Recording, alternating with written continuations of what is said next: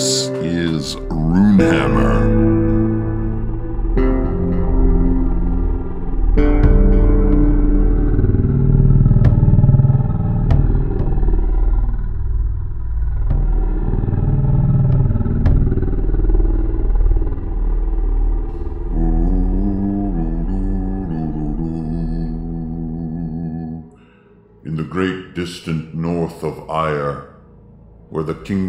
Primals meets that of the ape men, there has been a war that has raged for centuries, if not millennia. Deep below this place, deeper even than the depths and mazes of Pine Henge, there are tunnels in the ancient ice. They wither. The ice begins to drip, even run, even vanish here and there. And the rock there revealed is only one cog in some massive device built by cyclopean ancestors we no longer know. This device is also known as the RPG mainframe.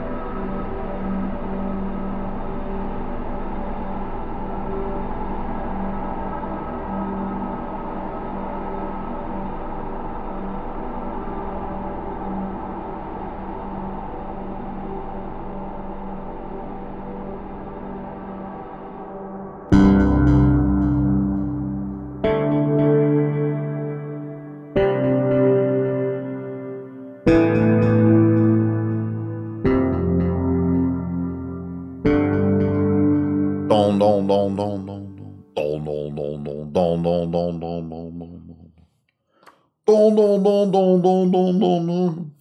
Greetings, programs. Hankerin Ferinale. Uh, welcome back to Runehammer. We're here on the Podkiznast. And uh, you know how we do it on RPG Mainframe. We tackle big, difficult, weird problems that you may or may not have been working on for the past months or years, like me, and try to provide meaningful answers and solutions to those problems because it ain't easy being all cool at RPGs, especially over the long haul. You know, you're playing for a few years, you start you start running out of ideas, maybe your friends move away, all kinds of things can happen. Books get too expensive, systems get weird. Maybe you just get plain sick of it. Well, either way, what you want to do is be awesome at the hobby, right? You want to come back with fervor. You want to bring the heat. And every once in a while, you just want to get at the table and go.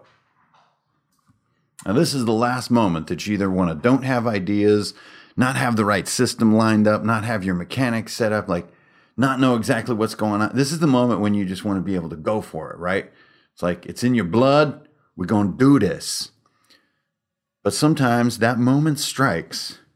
You look around, you got a couple homies, but nobody really wants to be the GM at all. Y'all just want to kind of play together. You played every board game on the shelf. You kind of want to play something a little more freestyle, but don't really want to put one guy in charge of GMing because he had no time to get ready. They're just sitting at your house. And you're like, hey, we should roll up some fighters, do the maze under Iridrum.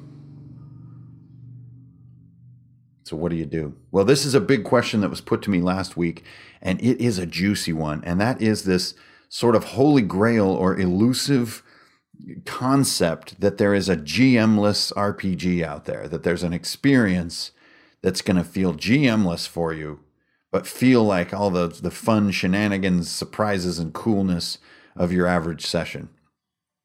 Now, obviously, this concept and this sort of striving is not new. There are a ton of board games like Gloomhaven or uh, Massive Darkness or even Zombicide, which try and, in a lot of ways, succeed in solving this puzzle.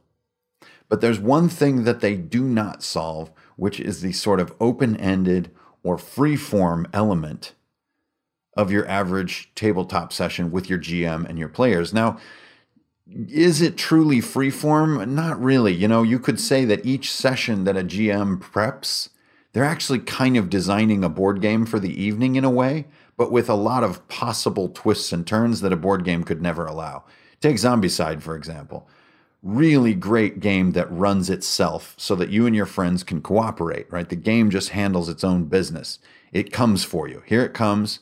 There are simple rules to determine, you know, how it's coming at you. And you just try to hack at it. right?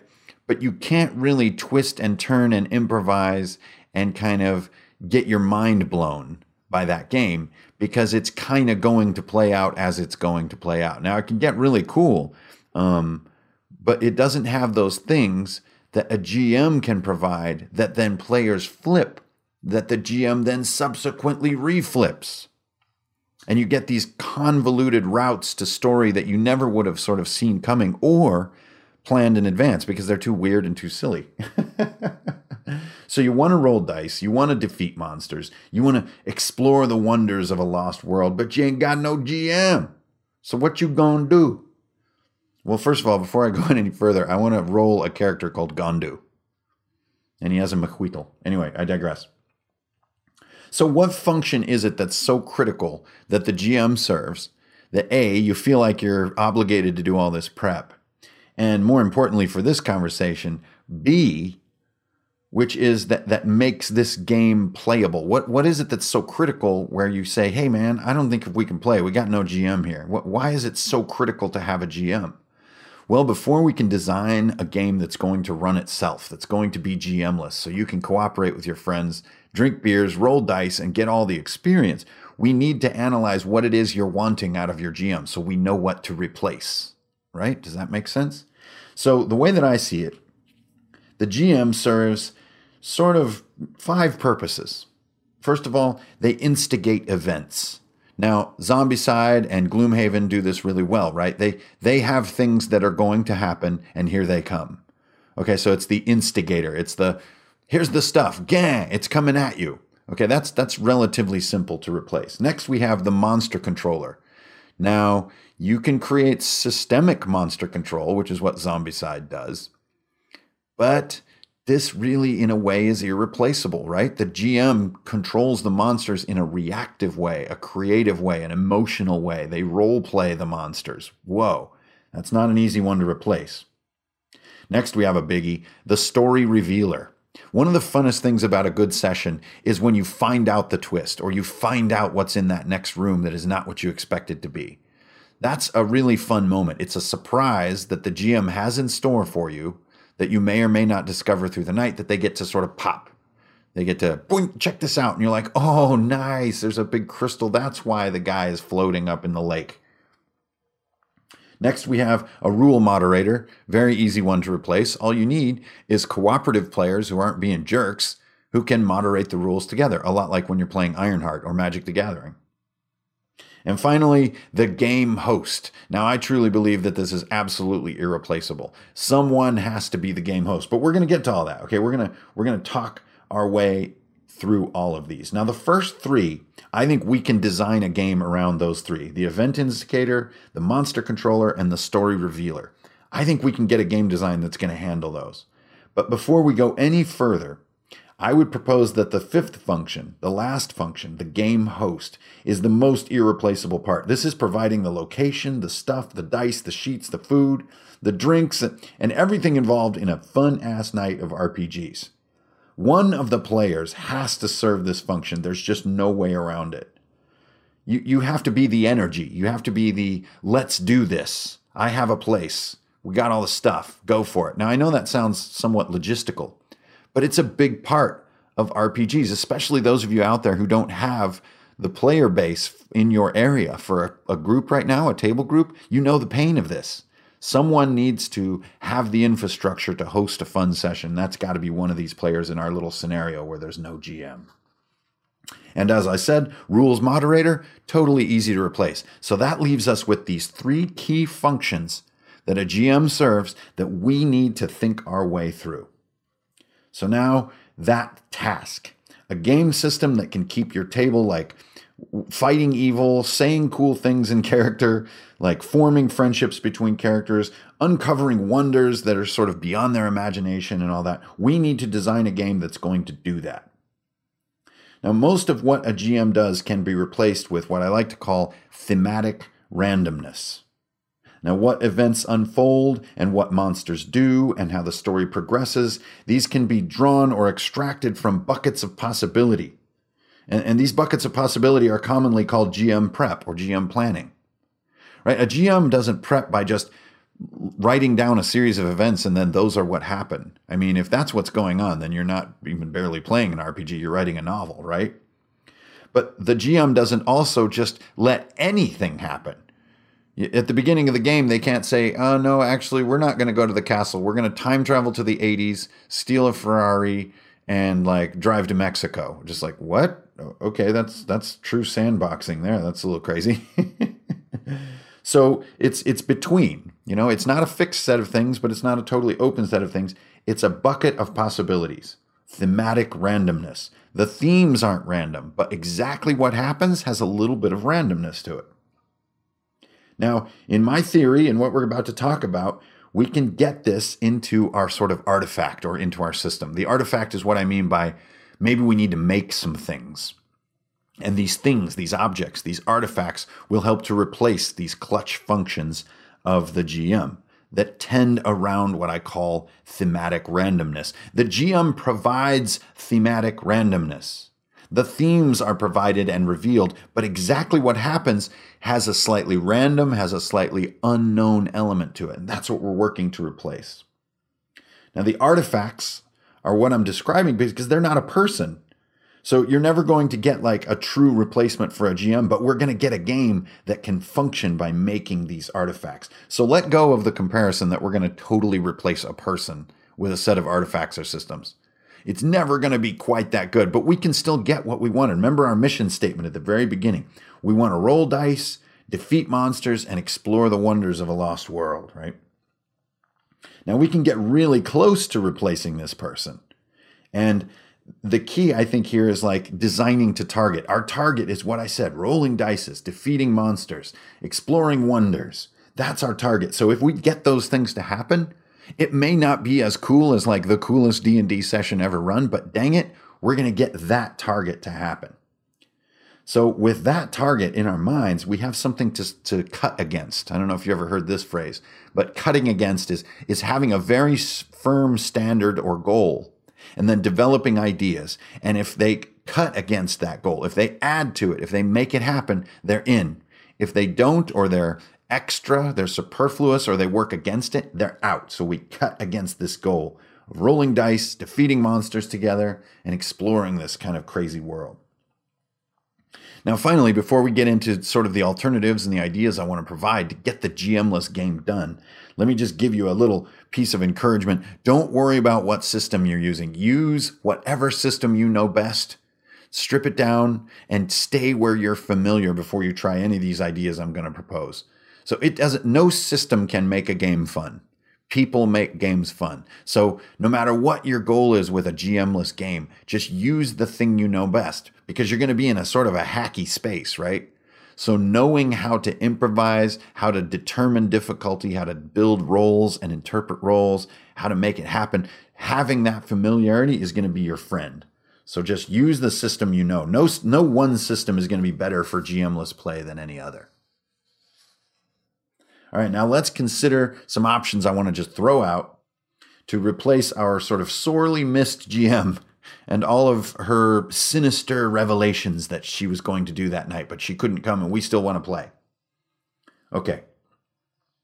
GM replacement option number one dice and tables. So get yourself some tables, make some tables with a bunch of cool stuff on them monsters, events, traps, descriptions, people, anything that would normally be in a session.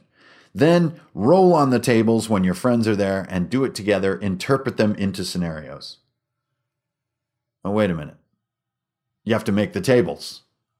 Well, if you're the guy or the girl making the tables, that kind of ruins the surprise, right? Because you know what's on the tables and you just kind of wind up playing out this semi random series of things uh, I don't know. Dyson tables, if you have a bunch of pre made tables that none of you have read, which are definitely available out there in the RPG community, oh, now we have something.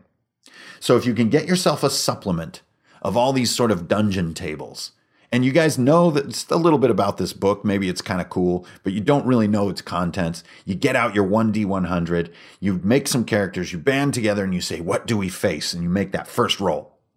You're like, Oh, we're going underground. Okay, well, blah, blah, blah, and I blah, blah, blah. Okay, well, let's roll on that monster table and see what's lurking inside. Bah. Okay, oh, let's battle him, play out the battle. Then, well, what's next? Then you go back to your dungeon table. Bah. So making the tables, yeah, you kind of became the GM. So you didn't really get the replacement factor there. But if you can get the tables, and if you look on um, Through, there's a lot of cool supplements out there that are just tables for dungeon contents, for monster selection, all kinds of cool stuff. It still puts a lot of burden on your group imagination but at least you're getting that thematic randomness fulfilled. You're getting the buckets of possibility filled by dice rolls and tables, and you're discovering sort of surprises together on these tables, and that's where a lot of the delight's going to happen. And you're also having a few beers, and every once in a while somebody cracks a really good line while they're, you know, getting killed by a slime or something, a yellow ooze.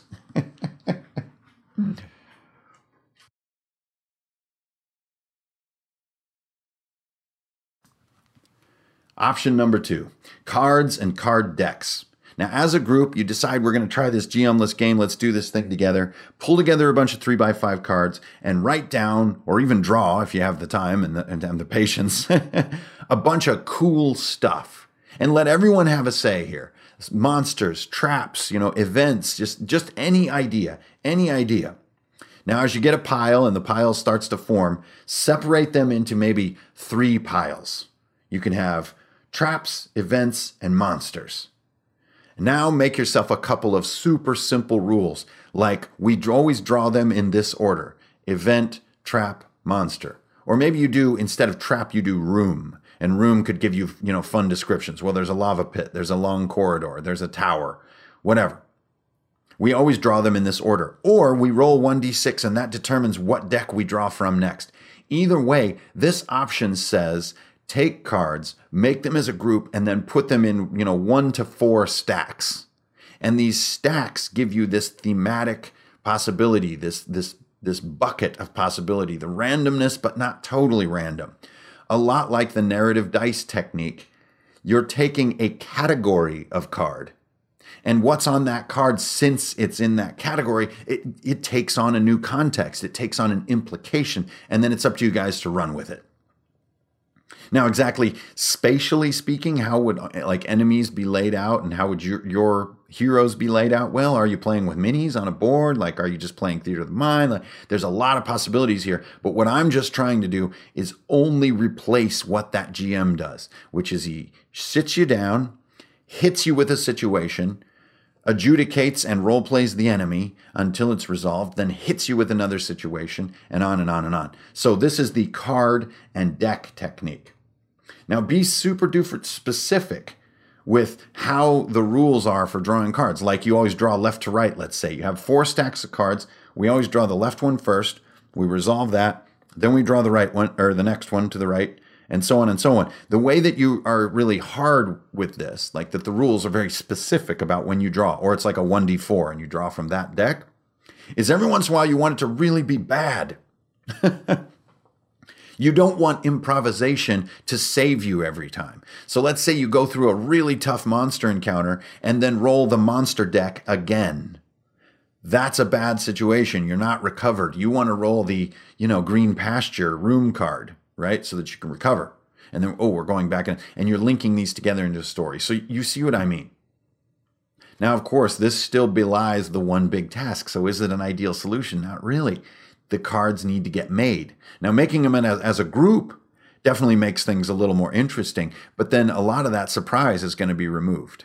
So, is it the perfect solution? No, I, I don't think so, but it sounds like a fun night.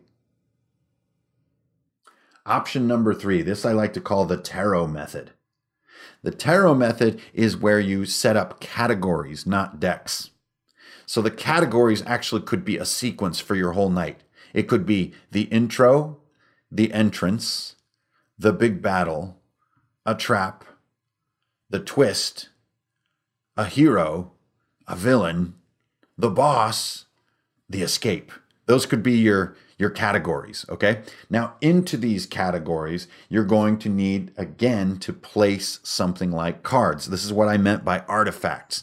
Fundamentally speaking, these cards replace your GM. Now, maybe you have a cool tarot set laying around. Maybe you have a set of those um, crazy, um, what, Deepest Dungeons, I think they're called, like item and monster cards that have been in Kickstarter. Maybe you have just playing cards that have a dungeon oriented theme on them. Anything to get the creative juices flowing. Then what you do, you lay out all one card in each category face down. That's like your draw. That's drawing the adventure. And if any of you have ever laid out a tarot grid, this is just like it. You have categories, that's a location for a card. You draw them all out face down, and then over the course of the evening, reveal them one at a time and interpret. Here's the key word is interpret the context of why that image or that card is in that category and what it means for the group and how you're going to battle your way through it. Now, I like this one because you do that one deal. You deal it out once. With the card and deck method, you're kind of always dealing, you're always drawing. But with this method, you basically draw yourself an adventure. It's face down, it's set, and there's something cool about that. It feels kind of like if we make it to the last card, we're cool. That was a good game. Right? And so I like this method better than cards and decks. The the tarot the grid could also represent a dungeon. It doesn't have to just be a grid or a cross like tarot. It could be a sort of a squiggly line like a dungeon, and that gives you yet more context. You're looking for thematic randomness. You're looking for buckets of possibility, remember. So, where and when ideas pop in this sequence is what gives you the context to drive this engine of fun. It's like, oh man, we're late in the game and the dragon card is right here. We're all beat up. Oh crap. Or on the exact opposite side, the first card is the dragon. Oh my God, he's like guarding the entrance. We have to beat a dragon to even go in here. You see how vastly different those contexts are because you lend gravity and context to that tarot arrangement. All right. Option number four. Now, I don't want to play this option particularly, and I'd have to say users beware on this option. But it is a thing and i have seen it played to effect but i just it, i don't think it's for that many people because of what it asks of the players and this is what i like to call the story splat now if any of you are familiar with the game fiasco fiasco takes a few simple index cards and you write down relationships and goals between the players characters extremely abstract and simple, situational upon any type of situation you choose, but try to control that thematic randomness so that the characters share this common goal or common anti goal, and they have relationships that are going to be fodder for creating moments and scenarios. Then, round by round and moment by moment, turn by turn, you improvise and modify the story. That's it. Now, if you have a bunch of people who are really good at like improv comedy, this game is going to be hilarious and amazing because the adaptability is completely limitless. Maybe you add a few rolls here and there to take damage from situations and stuff like that. Fiasco uses some dice to track sort of, you know, advantage and sort of good and bad as outcomes. And you can come up with these little mechanics quite simply. But I have to say, users beware. If you don't have a fully unified group where everyone is invested in being all improvisational and wacky and verbal and outgoing, it's not going to work. There's almost no game to fill in the gaps of your enthusiasm and your creativity. And that's where a game of any kind, especially board games, sort of bridge the the moments. They they help you find your way to those funny moments or those sad moments because they're filling in the part where you don't have to do it all. But with the story splat technique, you have to do everything. You're just coming up with it off the top of your head. So I really like option three the best. I think that the tarot method is really good. It just begs this one clutch question Where do you get these cards? And I think that's an easier question to answer then where do I find a GM for tomorrow night? or I don't really want a GM. I just want to play with everybody. And like, well, what if we get some of these crazy cards? Like they have, you know, pictures of rooms, they have pictures of monsters, and there's a lot of opportunities and and alternatives out there for these types of card decks. I don't even need to to mention them to you guys because there's a lot to choose from. And I don't necessarily want to sound like I'm endorsing them or or or not endorsing them and leaving them out. Now, I could say that if you ignore the rules on the Ironheart cards, you can almost get this effect, but there's no real rooms on the Ironheart cards. They're all like monsters and objects. So you really want something that portrays a little bit of space, a little bit of like events and twists and turns, a little bit of monsters, and then it's up to your group to get the specifics on each situation and battle through it. So there's going to be a moment of flipping a card in the tarot arrangement. Whoa, what is that and what does that mean? Then there's going to be a moment of quick agreement upon, okay, the mechanics of this are blah. And then there's going to be playing it out. And before any of that happens, before you even draw the tarot, you guys need to make characters like a normal session in your favorite system. Like whatever is your most familiar system, you're going to whip up characters just like the GM was just a little late and he's about to show up. Mm-hmm. but instead, you're you're all going to be cooperatively interpreting what this tarot arrangement is. And setting a kind of unspoken rule of like if we make it through the last card in one piece we've completed this you could call it a dungeon or this adventure. You could start with an easy one that's maybe four cards. Work your way up to something bigger that's more tarot like which is like 12 but that's my best recommendation is it's it's an old technique called the sort of creative whack pack. So if you if you look this up on amazon um, back in the late 80s there's this product called the Creative Whack Pack, and it's basically decks of cards with really zany imagery on them and somewhat random sort of verbal content. Now, the more that they built the Creative Whack Pack, the less random it became, and I think they actually lost some of their appeal. But in, in the late 80s, this was a sort of an executive sort of seminar tool. The Creative Whack Pack is, you know, asking really tough questions and then drawing a random card and just seeing what it triggers in your brain. Like, talk to me about what you're feeling as you draw that. Well, this has nothing to do with the question I asked. Well, yes, but how could it? How could it have something to do with the question you ask? That's the way that the tarot deck works.